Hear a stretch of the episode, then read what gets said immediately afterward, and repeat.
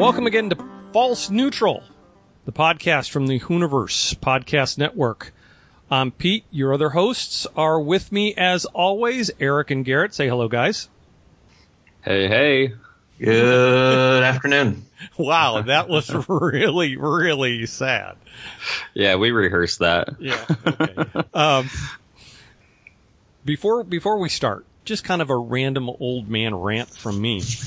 Uh, I was I was watching earlier today Revzilla's YouTube channel. is actually fairly interesting, and they have a gentleman named Lemmy who does their reviews, and he was reviewing the XSR 900, and he referred to it as a UJM.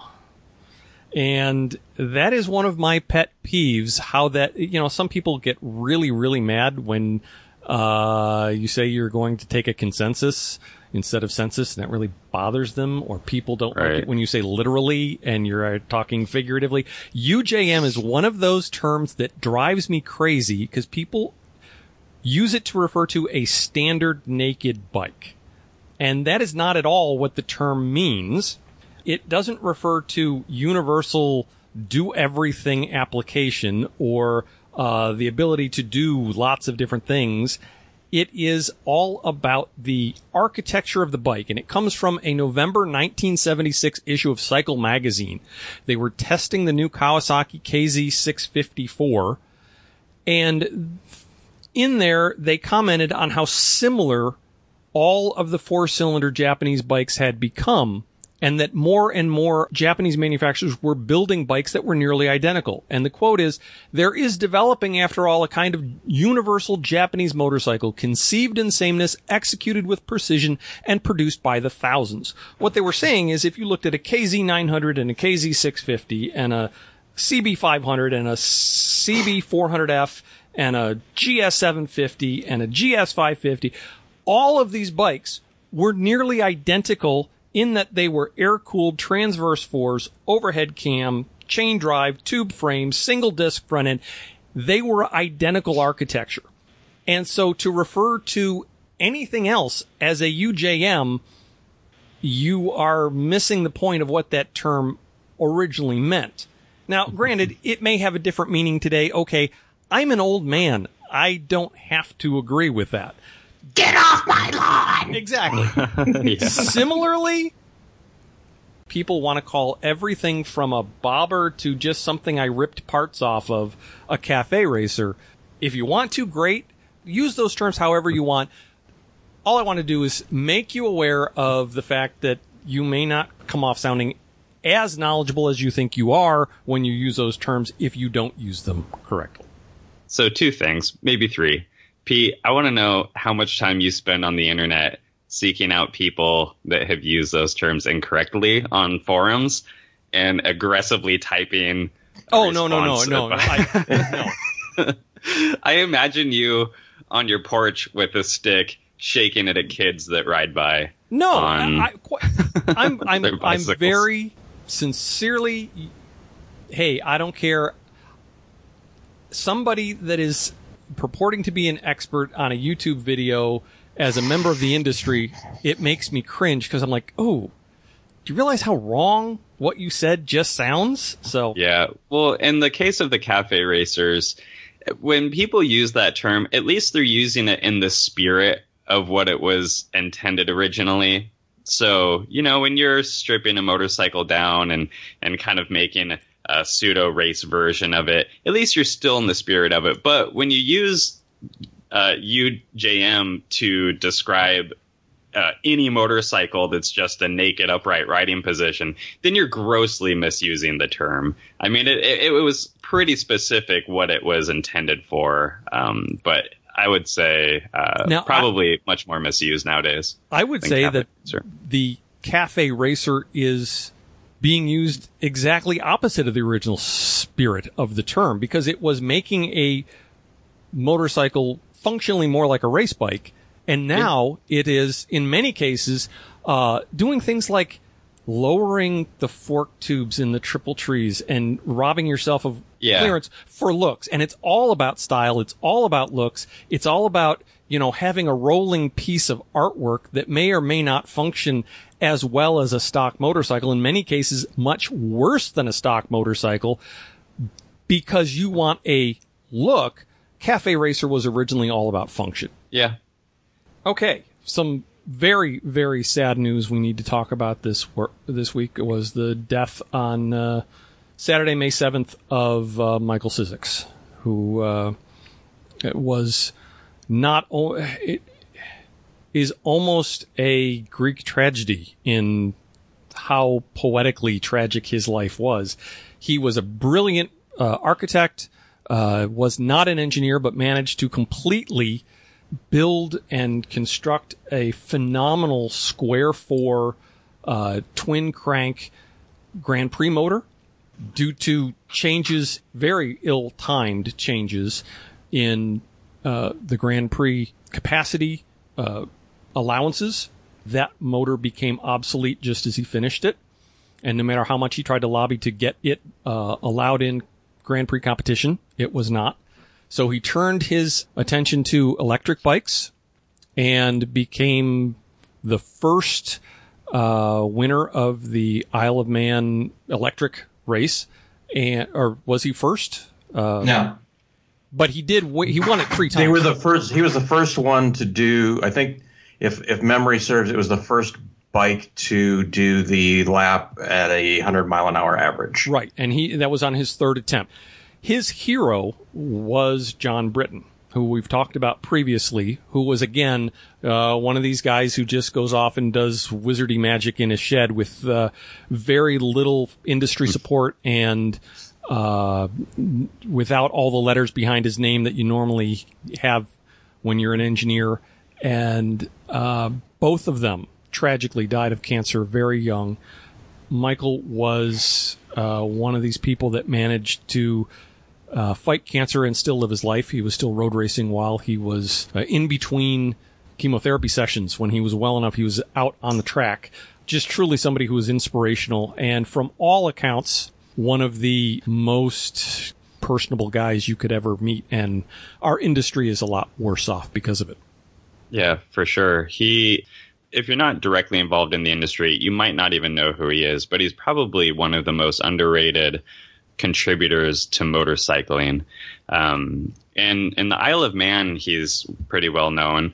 And, and I think he probably would have been much more well known had he not gotten completely screwed on his engine design. And not just the engine design, but the whole project of the C1 motorcycle that he was building kind of fell apart because of that change in engine. I think that at the time when that was produced, they were running 1000 cc motors and then they reduced the displacement requirements down to 800. And he had so much time and, and investment into that engine, it just wasn't practical to re engineer it to meet the requirements of the racing. But it's not just the engine that he designed. I mean, he designed an entire motorcycle additionally with amazing um, suspension work and, and the engine and the design and everything. And you can see a lot of the Britten in the design of this motorcycle. And while you can't really call him an engineer, by definition, he really is because he does a. I mean, professionally, he's an architect, but an incredible um, designer and engineer. And to be able to um, make an engine like this, it's really tragic that he wasn't able to use it because I think that he at least could have made some waves in the MotoGP industry, especially when you look at what he did in the uh, electric motorcycle industry. I mean, he what he has done in in the Isle of Man and the speeds that he accomplished with some of his motorcycles just truly phenomenal. I, I need to correct myself. I, I referred to it as a, the C1 as a square four. It was not. It was an inline 4 Mhm. but it was actually I believe it was longitudinal. Was Oh, a- yeah, you're it was right. A, it was a twin crank. If you go out on the internet and you look at the cam positionings and the intake uh, arrangement of this, it was truly unlike anything else that uh, anybody has ever put into production. it's it's just vivid evidence of how truly creative he was, not for the sake of creativity, but because he really could think outside the box and solve problems.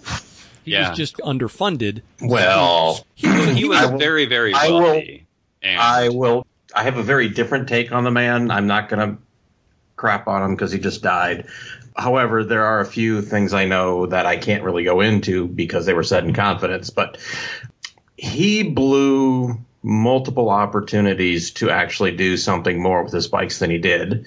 Uh, he was brilliant at raising money.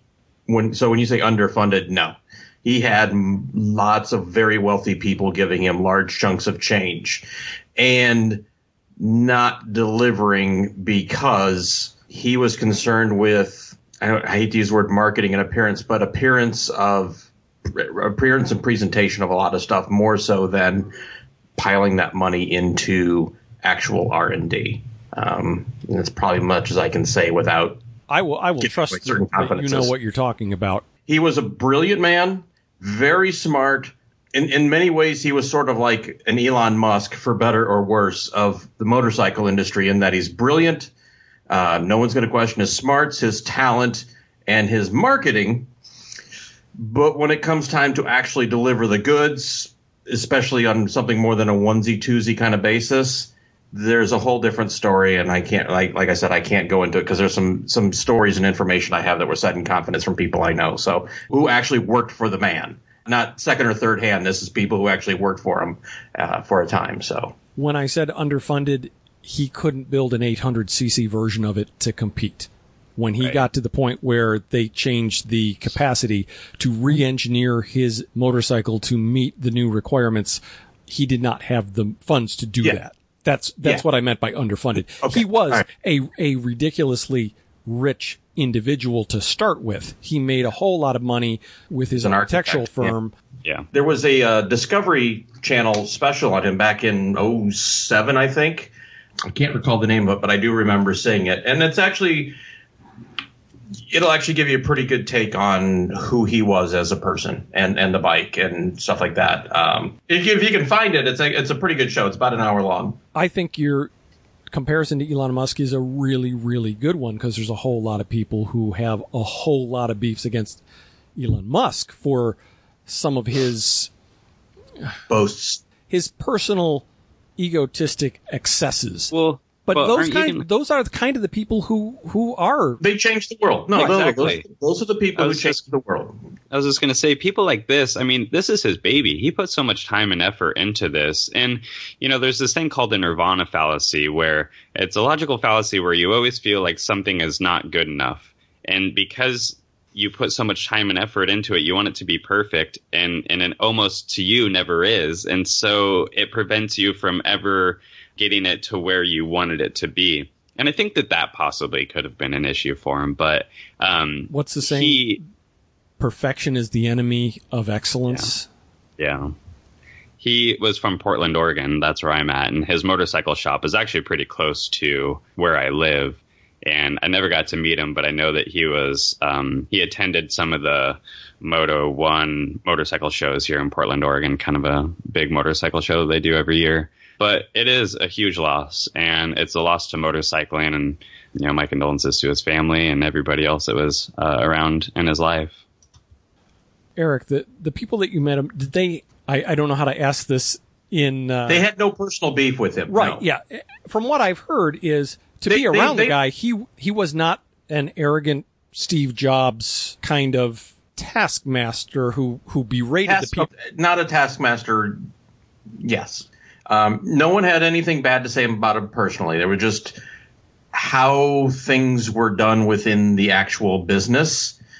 That and these were people who knew because they'd been in the industry for a while. So yeah, that's pretty much what I can say. no, they, no one, no one had an axe to grind against him. In, in the same way with Eric Buell, you find out, okay, yeah, he's, he's he knows what he's doing when it comes to engineering and these certain things, but when it comes to actually the business side of it, it just didn't work out. And again, knowing people in the industry who worked for it, And and there are people who are smart enough not to realize that they don't know everything. People who are convinced that the way they see it is the way it has to be Uh, you can see that in a whole lot of industries. Uh, I think Steve Jobs is one of them that he never listened to anybody. If he hadn't thought up the idea or he hadn't uh, championed it, uh, it was wrong. And he was fortunate in that a lot of times he was right. but that makes it really hard to work with those people. Yes. Uh, I am putting a link. This is just on the Discovery Channel page.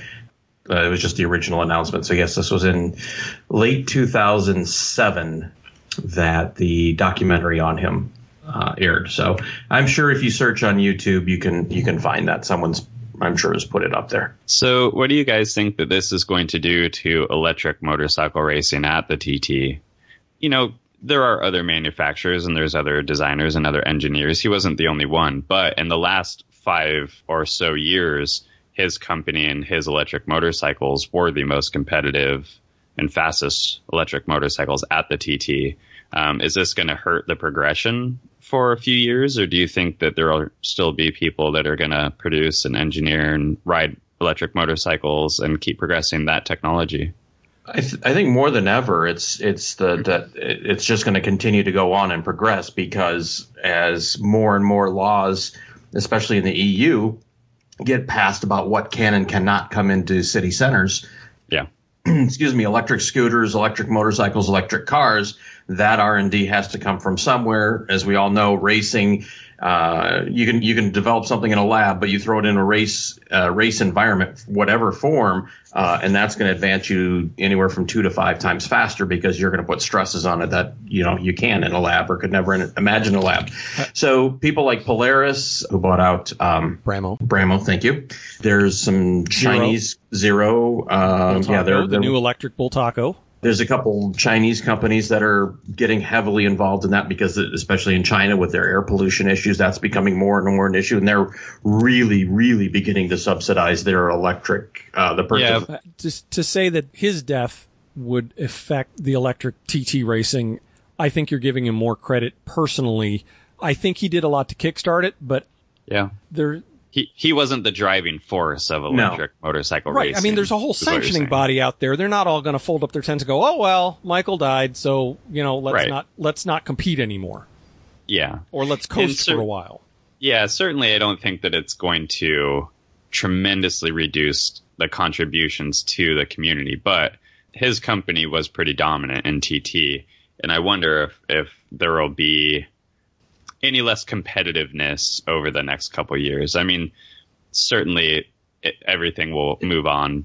Um, it'll it'll change. It'll be different, um, yeah. and it all depends on what he decided uh, is going to happen with his intellectual property after his death. If he puts it into the public forum, you know, in a public thing, well, then you know, then it'll advance. And if he keeps it within his family and his family can license it out, then you know, that has different implications as well. I was watching a video about um, him and one of his electric motorcycles at the TT, and, and the rider was describing it in just a surreal way where on a piston driven motorcycle, you have so much of the vibration from the engine, and when you're riding it, there are things that you don't get to feel. But on the electric motorcycle, you feel more of what the tires are doing and how the road feels because you don't have all of that vibration from the engine.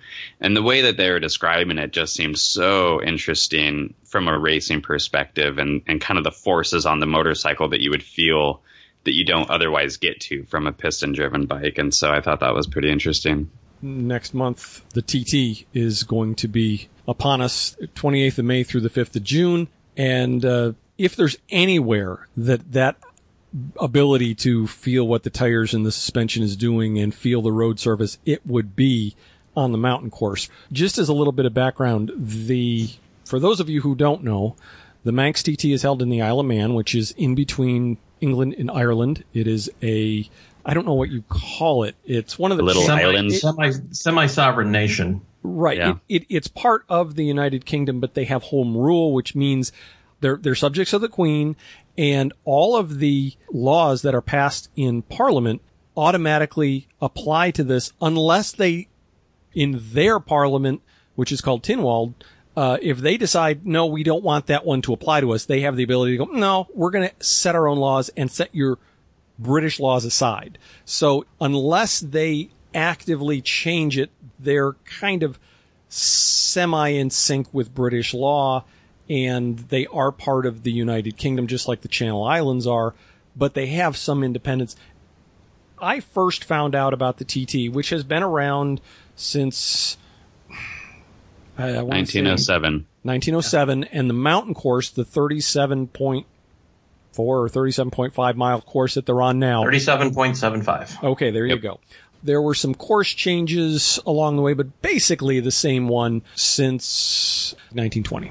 Well, in 1920, uh, I don't even think much of it was paved. I think it was really just kind of wagon wheeled paths. And they've paved a lot of it, but it's kind of neat because you can look at pictures of some of the historic races in some of the well known corners, and it looks strikingly similar to what they're racing now. The same walls are there, the same hillsides are there it just is paved. It's smooth now instead of a little dirt path. And and it's kind of a an anachronism. There are very very few courses that are still raced on public roads. There's some F1 courses in Monaco and stuff like that. But this was taken off of the FIM, which is a worldwide racing sanctioning body was taken out of the uh, championship and a lot of that had to do with uh, Giacomo Agostini was basically refused to race there. He said it was too dangerous. And he was one of many, many racers who were complaining about it because there is no runoff area. Right. It's such a long course that it's impossible to, well, I shouldn't say impossible. There are people who have done it. Uh, it is extremely difficult to memorize every entrance and exit of every turn. And even if you get it right and you know exactly what your entrance and exit speed can be, in every uh, circumstance, every weather condition. Uh, you can still have a mechanical problem, have a tire blowout, have a chain or a transmission, you know, clutch blow up on you, and you go right into a brick wall that is literally inches from the track in some cases. Uh, I first found out, my first exposure to it was an article in the December 1981 issue. I went back and looked it up. Uh, Cycle Magazine did an article called Mad Keen on Speed uh, mm-hmm. by Alan Girdler, who is one of my all time favorite writers. I had no idea that the Isle of Man even was a place. And I read this article and it was like, oh my goodness, there's an, a magical island that devotes its whole being to racing motorcycles. This was like telling me about the Emerald City. I, I was so enthralled by this and I immediately went back and looked through all of the history of it going all the way back. And I was so fascinated that every name that I had ever heard of, uh, Mike Hailwood, Giacomo Agostini, and all of these people I just fell in love with it in enough so that I started listening to Manx radio on the internet when it became available and listening to the races live on the radio. And then went on to listen to Manx radio year round for several years regularly. And I just fell in love with that. I've never been there. I don't know yeah. anyone from there. Unfortunately, we were advised at work we were no longer allowed to listen to streaming radio. Mm-hmm. So I I don't listen nearly as much as I used to, but I can tell you most of the places where traffic jams happen on the island from listening to traffic reports during drive time. Uh, I know an awful lot about historical buildings there because up until recently they had a show on the radio called Kelly's Eye where they would go around and they would talk about architecture on the island. And I fell in love with the fact that Tynwald, their parliament, is the oldest continual uh, democratic ruling body in the world. They still have horse-drawn Victorian trams, the streetcars that are on tracks but horse-drawn in Douglas, which are the only ones like it in the world that are still there. They've got steam trains that if you're you're a you're a rail fan, you know, you go there to experience some of the longest continually operated steam train lines. The whole island is just a magical place and the fact that there shut down the entire island and let these guys race motorcycles on the streets and have done that for a hundred years is just so incredibly awesome. Right. And the island really is like the pinnacle of a road race course where, like you said, there's effectively no safety barriers along the whole course. 37 miles, and it is really just it is you go as fast as a motorcycle can allow you to go. And I think I probably figured out about the Isle of Man time trial in the 90s when it came up on TV or something about it. But uh, just seeing the motorcycles and and it just the sheer speed that they achieve it is impossible to watch a clip of the Isle of Man time trial and not just start to feel your blood pumping. It is probably one of the most adrenaline inducing races I think that I could ever imagine. Um, the motorcycles going 200 plus miles an hour, average speeds of 130 miles an hour. And this is on a road where the speed limit probably the average speed limit might be 30 miles an hour, 40 miles an hour. And, actually, and these actually, people, actually, a lot of there's there's not well, really no a speed, limit. limit. right? No, no, no, but yeah, these are I mean- roads where you would think No, that I it mean, should even- be. Even 30 or even 40. public, even on like normal public road, like day when everyone's driving, there's there's suggested speed limits, but there are no real speed Right. speed limits out now there on are the there are in the metropolitan In the areas. cities. In the cities, they Right. have speed limits, but out on the city, more city, rural, cities being a relative term. Yeah, because there's it's. I mean, it's Village, like villages is a bit, is more apt. Yeah. The the most city thing about it is probably a, a community where there's some homes and like a gas station. But actually, some of the cities are are fairly good sized cities. You know, Douglas and Peel. They're, you know, uh, if you were standing in them looking around, you would not think I'm in a rural area. You'd think I'm in a city. So you know, yeah, but I think the the average car driver or motorcycle driver would probably feel comfortable um, through many of these areas driving at you know 30 40 maybe 50 miles an hour and in some of these sections these motorcyclists are going over 100 and in some of the the long stretches i mean it's literally just as fast as a motorcycle can go 200 plus miles an hour and they stage the race where the bikes they don't all leave at the same time. Um, there's a little bit of a delay between them, but the most competitive racers, oftentimes you'll see them running right next to each other, right behind each other, and it is just absolutely intense. There are sections of these roads where they will literally catch air. There's um, images of many feet of air beneath some of these motorcycles. Yeah, and just I mean, I get such an adrenaline rush just watching it. I can't even imagine what it would be like to race it. uh, if you go to YouTube and search for uh, the greatest show on earth, Isle of Man TT, there is a fantastic seven and a half minute long kind of a music video that shows some of the most dramatic aerial shots and close up shots of these guys, and it's spectacular. Yeah, it really is the greatest show on earth. I mean, it is Now- just absolutely unbelievable. On on the other hand, it's not uncommon for two to three people to die every year there. Uh, I it is- think it- it on is- average, I think on average, um, two people, uh, Yep. like t- just over two people per year die. Right. Now they do have they have the TT, which stands for uh, a lot of people think it means time trial.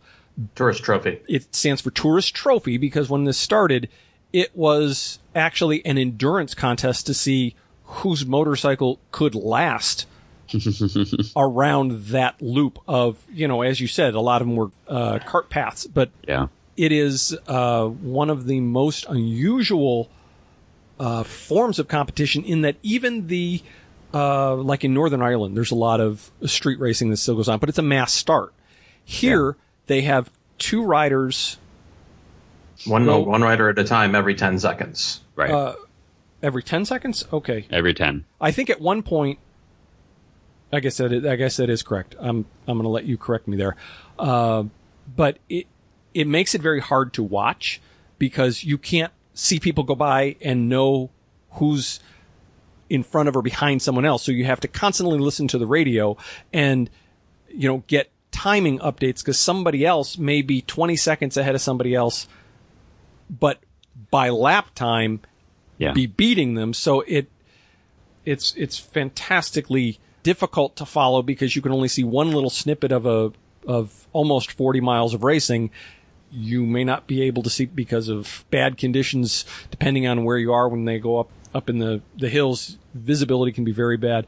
The best film of this is in the Peter Starr movie, Take It to the Limit. I don't know if you guys have seen it. It shows up on YouTube every once in a while and it constantly gets pulled down because it's a copyright violation. But uh, Peter Starr, before digital video, put a camera, a, a film camera on the tank of Mike Hailwood's motorcycle and he did a lap narrating his lap. It is astounding he is in the middle of a fog bank. You can barely see the road and he's getting up fifth gear, hitting red line in the fog going, now there's a left turn up here. You got to be ready for it. And you can't even see the turn yet. And he's already turning into it. The man memorized that track so well that he could do that. Yeah. But it's jaw dropping to watch. And if I can make a plug for Take It to the Limit, mm-hmm. specifically because of that scene, but also some of the other, it was not available online or digitally for years because of, a licensing blow up that kept it off the racks. It is now available on uh, DVD. There's a there's a couple other ones like that, and the one that got me really interested in the Isle of Man, and this was in the late '80s, I guess it was, um, kind of when I was getting into bikes. Um, maybe it was the early '90s. I finally saw it. I'd heard about it in the '80s and saw it in the '90s. That's what it was, uh, and that's V4 Victory and that uh, chronicles Joey Dunlop um, and and some of his racing. Now, now the problem with that is is it doesn't come with subtitles. And while Joey Dunlop was Irish, I mean, if you think, I mean, if you if you think Guy Martin is hard to understand, then you really will have issues with Joey Dunlop. Now, once you hear it a while and you kind of get his rhythm and cadence and you figure it out, then it's no big deal. But the first time you hear this, you you you really do need subtitles. So there's there's another one too called um, the Road Racers, and I think both of them are on Amazon. I'd, I'd, have to go look. I think Duke Video owns the owns both of those, so you can always look at Duke Video and um, and for for those. But uh, yeah, it just gives you an idea, and it's kind of the same thing. Joey's not narrating on the bike; he's in a in a television studio talking it through. Uh, but it's it's still it's a, the the the images are just absolutely yeah. amazing, and he's so nonchalant about it. That's and that's just what was so cool about Joey. He was just you know just a regular dude in his yeah, band a, with, a, with, a, motorcycle. There's a documentary uh, that was made in 2011 that follows well follows a couple racers, but mainly Guy Martin, and I he does a lot of talking in it, and I I've watched it several times. I cannot figure out one in ten words that Guy Martin is saying. I mean, I, am not unconvinced it's not just gibberish. Like he, he might not even. I, I just can't even figure it out. But um, and so what's even more surprising about that is um, Guy Martin. Um, I think he even still is a mechanic. Uh, but yes, he, is, he does. a he, diesel truck mechanic. Yeah. Yeah, but he does do some uh, TV uh, hosting kind of stuff, and I don't know how you could have that guy host anything that isn't specifically just for some of the other areas that can understand him because I don't know if anybody really can understand Guy Martin at all. Well, for for for the English, it's understanding guy who's from somewhere in Yorkshire, I believe, yeah. is probably like an American listening to someone from Louisiana or Texas or something. Yeah. You know, it's it's really difficult to understand. But he's such an upbeat personality. It's hard. Even though I don't know what he's saying, he sounds super excited, and so you just you can't help but smile some areas north of England actually have much thicker accents than Isle of Man itself. Mark Cavendish, the cyclist, mm-hmm. uh, he's from the Isle of Man, and uh, he's he's fairly easy to understand. I, I think it's more the the Irish that and the the Northern England that are are tougher to yeah. understand. Yeah. Speaking of Guy Martin, he's not racing this year, which it's kind of a big thing because he was just signed to a, new team. I think last year. Eric, is that right? Signed to a couple couple um, years ago. Tyco, the Tyco Suzuki team. He's been riding for for a couple of years. Yes. Well, I thought he switched to uh, BMW.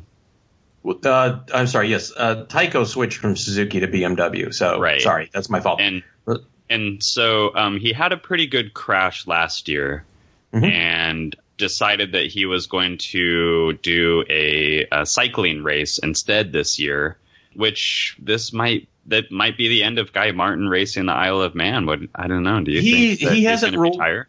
He hasn't ruled it out. No, and he's going to still do some road some road races. But this was one of those deals where it was it's this kind of run across the Rockies from south to north. I think Yeah. is what it is. Right. Um, and he's at an age where he can still be competitive because he's hyper competitive cyclist. And it's something that if he, he felt if he didn't do now, like Yeah. now in the next couple of years, that he would never be able to compete at the highest level. And Yeah. so that's why he's doing it. And his team boss, Philip Neill's pretty cool dude anyways, and, and a riot on TV he said, "Yeah, that that's fine because the the marketing money and, and, and the and the PR that's that Guy Martin is worth, even if he only races for you three or four times a year, and even if it's Right. not at the biggest event, it's still it's still worthwhile." So not everybody is real enamored with the Isle of Man TT. There's a lot of people who think it's outdated, that it should go away, that it's costing people who could have very successful racing careers in safer environments their life. And it's no longer relevant, that it's just an excuse for people to go see wet t-shirt contests and get drunk. I've heard some people who are uh, very avid uh, race fans who have nothing but derision for the fact that the TT and the Manx Grand Prix that they hold in uh, August, eh, which is not quite at the same level, it's more of a pro am kind of thing, and the the vintage racing, they need to go away. I don't want to make this something that just sounds like a love fest because there's a lot of people that don't feel that way about it. There's no doubt that the Isle of Man race is extremely dangerous. In fact, I think that most people would argue that it is the most dangerous racing event in the world. And it claims the lives of people that, you know, are dying too young. But with that being said, I don't think that we should change the Isle of Man. I think that it is one of the great tests of mental strength, writing ability, um, and and there's nothing really that can replace it. I think that you could probably make the same argument for why do we have the Dakar Rally? I mean, it's it's a test of writing ability, a test of mental strength. No, it doesn't kill the same amount of people, but the Isle of Man is is something special and and I think that we should probably appreciate and recognize that and and understand that it does come with dangers. there's there's people who yeah there's people who say well it's taking people away from racing in closed circuits or short circuits as the English like to call it. Um, but the thing is, a lot of the people riding at the Isle of Man can't ride or can't find a ride in a, in in a you know air quote traditional racing series, whether it's you know even at a national level. And this is what they do. And and and there's a lot of other people who simply love the challenge of riding as what they call the you know the road, the real roads, right? Racing on the roads. Yeah. Um, and there's yes, there's an attraction, and the attraction of it is it is it is you know a higher level of danger. But at what point, you know, yes, you got to, you know, you say, well, you got to protect people from themselves. Okay, maybe, but you know, at what point do you just like eliminate every, you know, all all sense of risk? Uh, You Yeah. can't. So And I if think- people are willing to do it, people are willing to pay to do it, um, you know, of their own free will. You know, I don't, I don't really see the problem.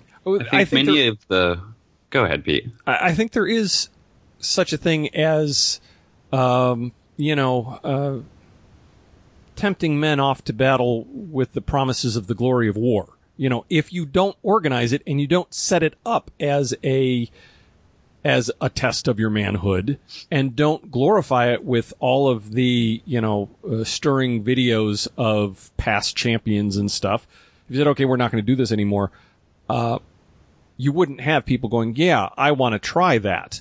So I think there is an argument that by organizing it year after year, you are, you are encouraging a mindset that says this is something worth dying for. And I'm not in a position, you know, I, I don't even commute to work because I think there's too much risk involved, you know, and I go on the back roads 12 miles to work and I, and I won't bicycle and I won't ride my motorcycle to work every day on a regular basis because I don't want to take that risk. So is it worth dying for?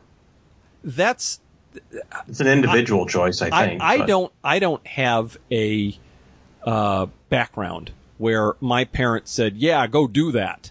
So it's very difficult for me to understand the mindset of somebody who says, "Yeah, this is." I I know. Uh, oh, I can't think of his name. There was a, a young rider who was uh, just recently killed in practice this spring at the Isle of Man, and his uh, girlfriend posted something that was basically the uh, typical, you know, I take comfort in the fact he died doing what he loved, and it, I'm.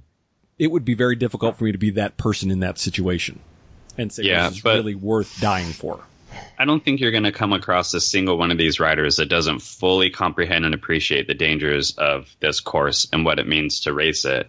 And I think that the racers that do race it are a different type of racer. For one, I don't think that they are concerned about the glory of winning the Isle of Man. I mean, if you look at somebody like Guy Martin, he is a very simple um, person, and I think that he races it for the love of racing. And I think the th- same thing could be said for many of the greats.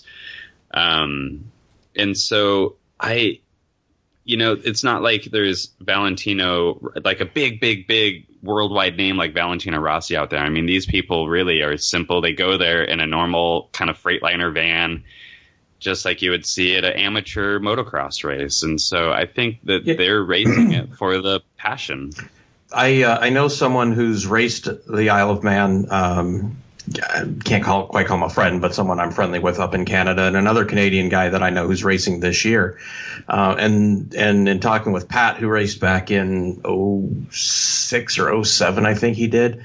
Um, yeah, he did it once because it was sort of a for him it was a bucket list thing. He didn't do it. He did it because of because of the history, because of the challenge. He wanted to see what it actually took, and and it- Yeah. he and he even says like, I did it. If I could do it again, I would. But he's gotten older now and Yeah. little little rounder around the waist. And he's like, it was. It it was it was for the sort of the love of the sport and the personal challenge of just seeing what it was. And he said it was it was really really eye opening. And I think when I talk to Darren later this year, when I see him up up at uh, one of the Canadian races, uh, I'm sure he'll say the same thing because Darren's retired twice, and he every time he's like, okay, yeah, I'm not retired. I got I need something new. I need a new challenge. And the Isle of Man's been on his bucket list for a long time, and and I know that he's doing it simply because it's it's because of the challenge, Yeah, not for any and- not for any personal glory or anything like that, because but because of the challenge. Well, That's na- the nowadays thing. you, you don't you don't get that kind of glory that you used to when you know Forty uh, years ago, right? right Yeah. that, Yeah. that winning the Isle of Man used to be the greatest championship in the world, and now it's something that m- most mainstream riders don't even attend.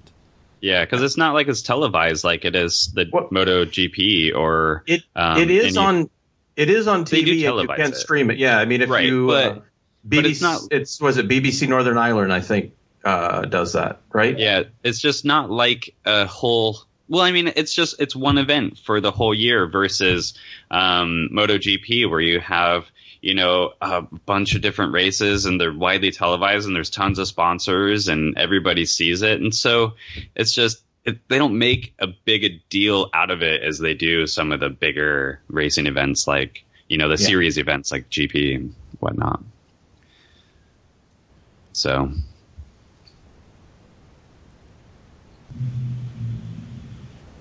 Well, is that it?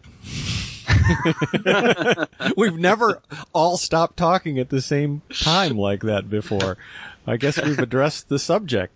I think that that was my fault for uh, tailing off that conversation like I did. But any the uh, the one the one thing I would say that they're looking at, if anything, if uh, of evolving it is, and what's become more popular again are the smaller smaller bike classes because there are some people who are like, you know, as super bikes are doing, yeah, I think average lap of over 137 last year. I'd have to Well, go back yeah. and look.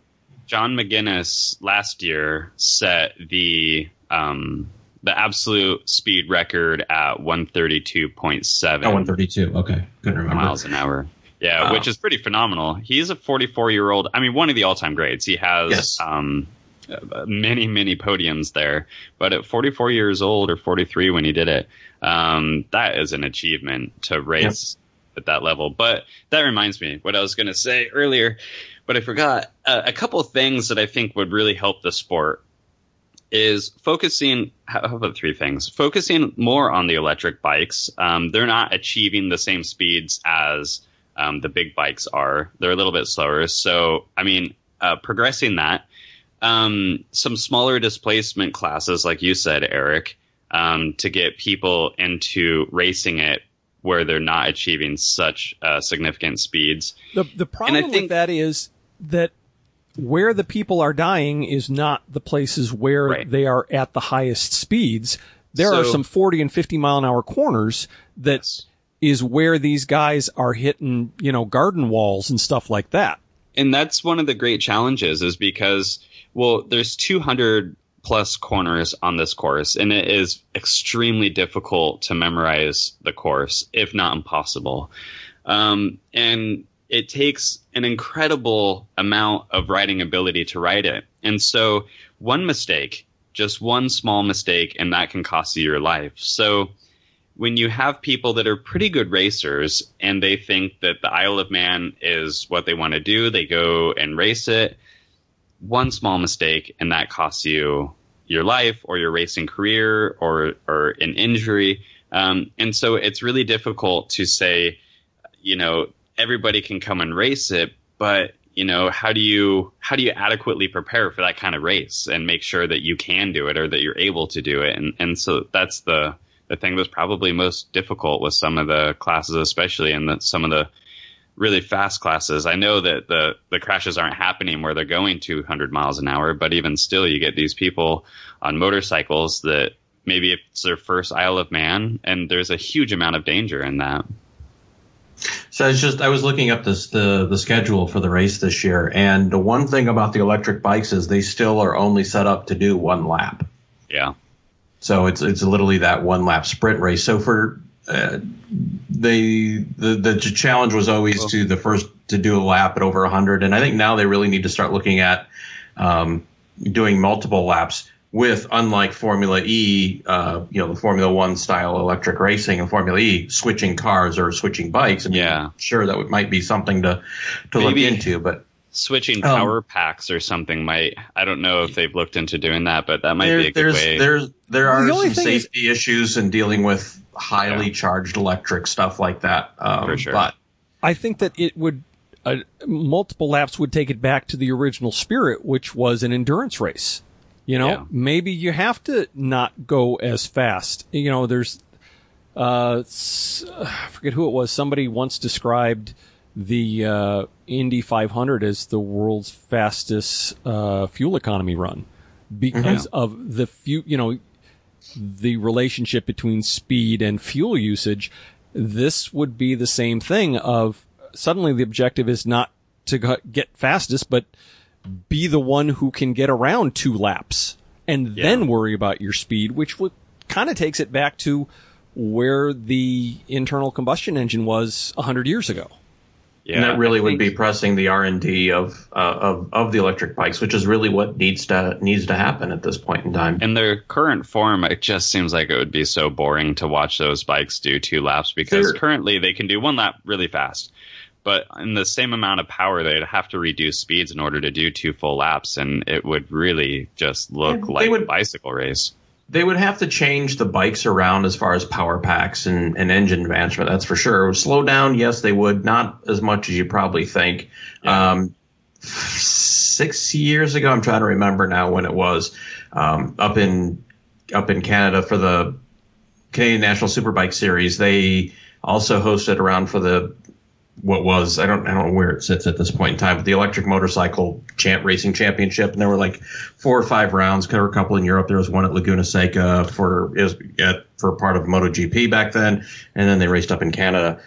And there were only like seven or eight bikes racing, but and you know, some of them were certainly far more sophisticated than others. Some were kind of home built deals, but it actually ended up being kind of interesting watching them, and they actually aren't completely silent either. They make a decent amount of noise. So yeah, they do it was it was a fun race to announce. It was an interesting race to announce, and I wish that series would have taken off a little better. Um, so that's why I say I think you can do multiple laps because there was actually a lot of interest from that crowd, and that's a pretty fickle crowd up there. Yeah, I would rather see them um, ha- achieve the ability to swap power packs And I know Mhm. that there are dangers of that, just like that there are refueling um, cars and races. But um, I would like to see them um, progress the speed and the distance. And I think right now, probably the best way to do that is to be able to swap power packs, um, just like a pit stop. So, uh, have you guys seen Suter? Um, the company uh, they are doing a two-stroke bike that is going to be racing in the Isle of Man this year. Have you Mhm. guys seen that one? Yes, Pretty I have. interesting. It's a Yes, beautiful have. bike. Well, I mean, the styling is, I don't know, it looks a little outdated, but the engineering and everything looks like it's pretty impressive. Um, and I believe that they are uh, doing a limited run of, I don't know if they're going to be street legal motorcycles. No, but technically they are not going to be street legal, but Yeah. yes. not technically, but who wouldn't want to take one of those for a spin around the block? Uh, Yeah. But for the for the uh, listeners that haven't seen this, um, Suter is a company out of Switzerland, and they're doing a um, 580cc two-stroke uh, GP style bike that they're going to be racing, unveiling, and racing at the uh, 2016 Isle of Man this year. And the bike, the stats on the bike are just absolutely incredible. Uh, they say that it's going to weigh something like 300 pounds, right in that neighborhood, and have a pretty similar horsepower. Not not 300, um, but it's up in the 200s somewhere. Um, the power to weight ratio is going to be pretty phenomenal, uh, and it's been quite a bit of time since we've seen a really competitive two-stroke bike run, at, at least in the bigger classes at this course. Um, so I'll be interested to see how this works out. Um, I would love to hear it, but unfortunately, I'll just have to settle for probably YouTube clips. I said there's there's plenty of YouTube clips of it testing around. Um, I would love to hear it in person at 170 miles an hour go by. You know, I, that's the thing that has always been cool about the Isle of Man. It was the one place where the the local government and the residents and everything weren't complaining about the noise level and weren't complaining about the emissions, weren't complaining about shutting down the streets. It's the one place where there's municipal support, national support for this race for so long. It's a part of the culture it, it's the antithesis of what we were talking about a week or two ago about all the motocross tracks that have closed because neighbors complain about the noise. You know, this is the one place you don't have to worry about, oh no, you can't run a two stroke here or Yeah. you, you can't run open pipes Right. here. and and part of that is the the length and the history of the the race that they've had there. I mean, when they started in 1907, there probably weren't a lot of people living on the island. Uh, there were probably a fair amount, but um, Well, it and- has just it's always been there, and so the people for at least uh, a full generation or two generations where that has been the thing. Every year, this race has been run, and they've been really right in the middle of it. and it, and it's a huge huge part of their economy too. Right. And I was going to say Oh, that's the whole reason that the Isle of Man racing for cars and bikes started was that there were very, very strict speed controls and an outlaw on street competition in the United Kingdom. This was the one place that you could go and do it. And in Victorian times, they were kind of the, um, they were not high end. What do you want to say? They were, they were the vacation spot for people who couldn't go to continental Europe. A lot of Irish, a lot of Scottish, a lot of uh, lower class English. That's where they could go for a holiday on their vacation, go to the beach and, and, you know, that's why they had movie theaters and they had, uh, a lot of tourist, uh, attractions, uh, the Gaiety So it was- Theater and stuff.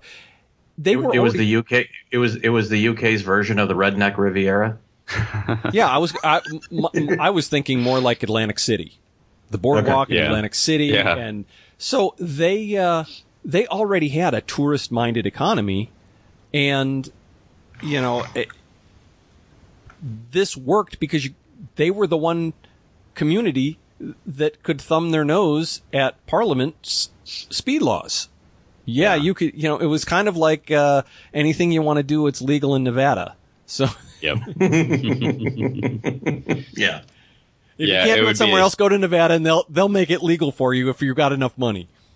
Didn't you find a while back? I don't remember if it was uh, for sale or if it was for rent, kind of like a hotel thing. But Pete, you uh, sent us the text message of Kate's Cottage, which is Yeah. very, very famous. It will be on a map of the mountain course.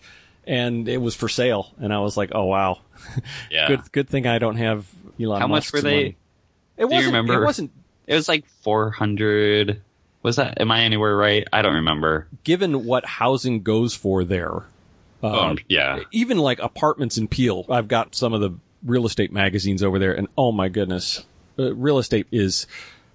I guess maybe if I lived in LA, it wouldn't be as surprising to me. Two hundred and seventy-five thousand pounds. Okay. So what what Maybe- is that exchange now? Are you still what, like three hundred? Yeah. About three fifty. and it's for a, an old cottage, you know. Yeah. But it's a But really it is cool old cottage with a six feet off of the course. yeah. Yeah, sorry, three hundred ninety-seven thousand two hundred and sixteen dollars. yeah. I mean, Uh, this is uh, here's the uh, sold subject to contract. Uh, two bedroom detached Kate's Cottage at Keppel Gate. Uh, an iconic detached Manx cottage situated on the TT course with stunning views over the countryside and Douglas Bay. It's at the 34th mile of the TT course. Two bedrooms, two reception rooms, one bathroom, one garage, front and side gardens, oil fired or oil fired central heating.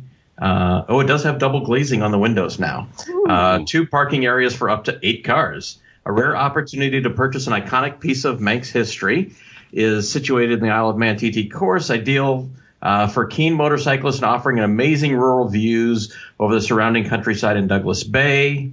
Blah blah blah. Uh, I, yeah. I So will tell you, on- I I decided years ago if I ever go to the Isle of Man, I am not going to go while races are going on. I'm not Yeah. going to go through any of their their many annual touristy weeks. I'm going to find, I, and I kind of narrowed it down to the first week of August yeah. it's warm. It's still the tourist season, but there's nothing big going on. So I could go out and enjoy the island and go see, uh, the Laxey Wheel and go see, you know, the, the pier and eh, go experience the island without a crush of a million other people. Wow. yeah, I would love to watch the Isle of Man, but it's it's kind of like a Formula One race where it's not like you're really going to see the cars. You, I mean, on a road course like Monaco, or if you go like in that chicane turn, but effectively, it would be worthless to go there to see the Isle of Man. You can see it in so much better detail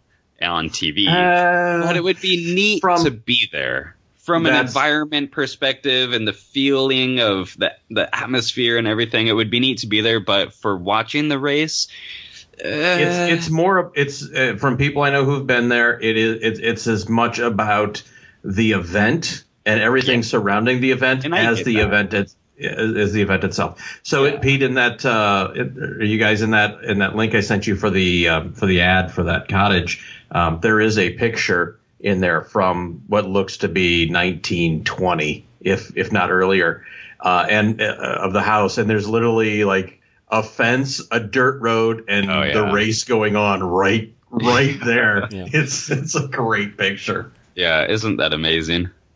So I take it it hasn't sold yet. Still on the market. no, it's guys it's uh, it's under contract.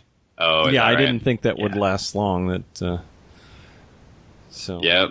Well, it looks like our chances are gone, at least for another hundred years. you know, I- That's the thing is that for people who go there kind of every year, make a tradition of it.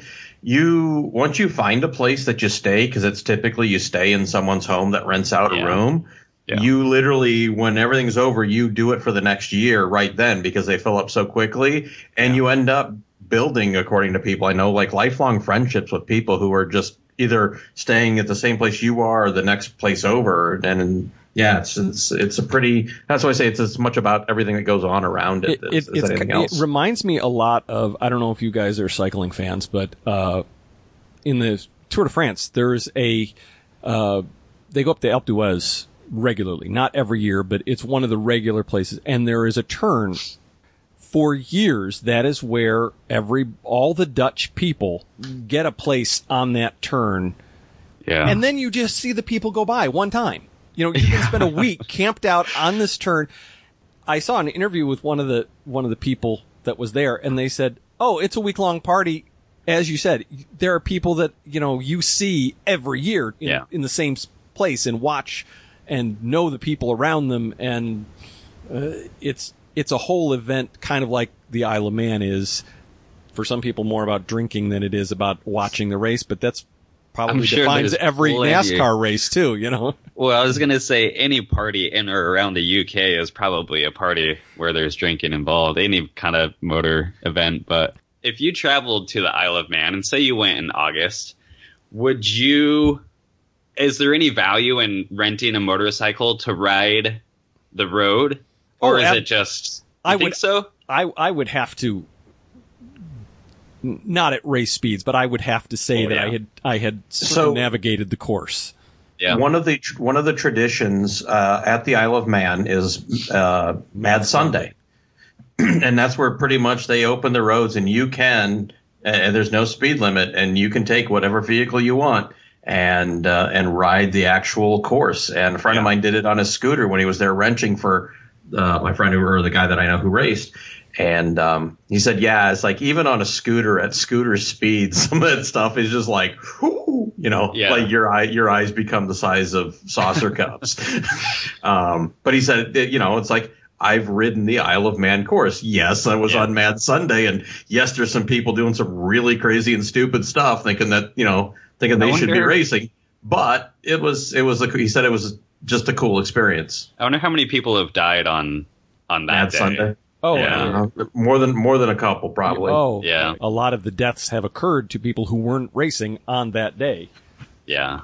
One thing I should point out is that they also do uh, last week of August the uh, as part of the Manx Grand Prix, not the TT, but the the Grand Prix week, they do a vintage race called the Classic TT that is open to vintage motorcycles.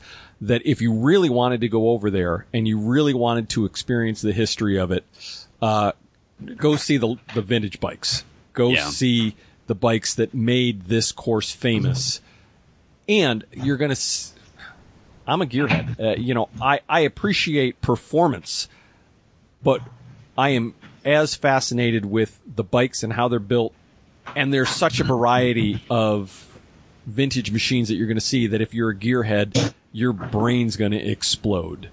Yeah, I think that I'm more interested in reading about some of the newer technologies. I'm more interested in reading about, but it's the classic stuff that I'm more interested in watching uh, and visualizing. And so I think that for me, I would get a lot uh, more pleasure from seeing the classic bikes than I would from the new stuff. in the early 90s, uh, I made it a habit to go out to what used to be Motorcycle Speed Week in Steamboat Springs, Colorado. They had a week in September every year when it wasn't the summer season and it wasn't ski season. It was kind of a dead time. They had modern road racing in the streets at the bottom of the ski hill. They had vintage racing. They had vintage trials. They had vintage motocross kind of scrambles. Uh, they had vintage bike shows. They had vintage stuff. They had modern stuff. It was racing in the streets and it was just absolutely as close, I think, as you could get to, uh, you know, Daytona, uh, Sturgis. They're all about the parties. This was about the bikes. Yeah. And it was awesome. And what happened? All the people with their really expensive condos really didn't like it and kind of forced it to shut down.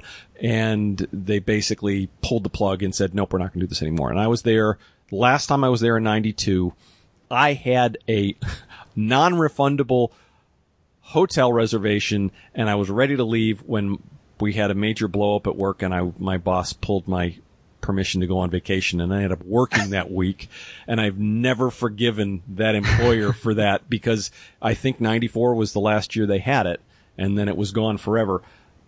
That is the difference between there and anywhere in the states that you could do this. Liability, insurance, neighbors that don't like it, uh, economic uh, development councils that don't like it. Uh, local politicians don't want to take the heat for authorizing it. There's just so many either timid people or people who don't see the value who want to make money doing something else that you could never do what they're doing there anywhere in the United States or Canada. Yeah. And I don't think you can do it anywhere in the world now, probably. Very few places. You probably so, probably somewhere in the Middle East.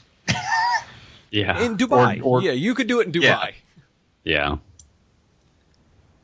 But What yeah, not happening in Dubai? Yeah, good point. The race-side photography is not going to be nearly as attractive as the Isle of Man. Yeah. Well, they could invent some uh, fake aesthetics to go around the track. And uh, y- uh, yes, special edition of the movie Take It to the Limit that has the Mike Hailwood lap footage in the fog from 1980. It is available, which I would highly recommend. Well, let's wrap this up. Thank Hooniverse for hosting us and uh, give a plug to the Hooniverse podcast with Jeff Glucker and whoever he decides he wants to have on there and uh, Camden Tubbed. Uh, you can go to our Facebook page, uh, which is Garrett. What is our Facebook page? It is uh, the false neutral. The False Neutral. So Facebook.com slash The False Neutral. Now, that's, right. Yes. one thing is we need to figure out. Last week it was false neutrals in our introduction. Then it's the false neutral. Sometimes it's false. neu- We don't even know what our name is. We we we got to No. it is exactly what it says on the Hooniverse, which is the false neutral. Well, it actually uh, says Eric- the false neutral podcast. Right. Yes. Um, I think on Facebook and maybe uh, Twitter also, you're kind of limited in the length. It might just be Twitter that you're limited in the length of uh, the thing, but but it's going to be, as far as I'm concerned, it's always going to be going to be referred to as the false neutral, and inherently it is a podcast, so it is the false neutral podcast. Shortened to the false neutral, but if you go onto Facebook and you search for the false neutral, I don't think you'll have any issues finding it. Comes right up. Yep. and then same with uh same with Twitter. Um, type in the false neutral, um, and then yeah, you'll find it. It's got our false neutral podcast logo.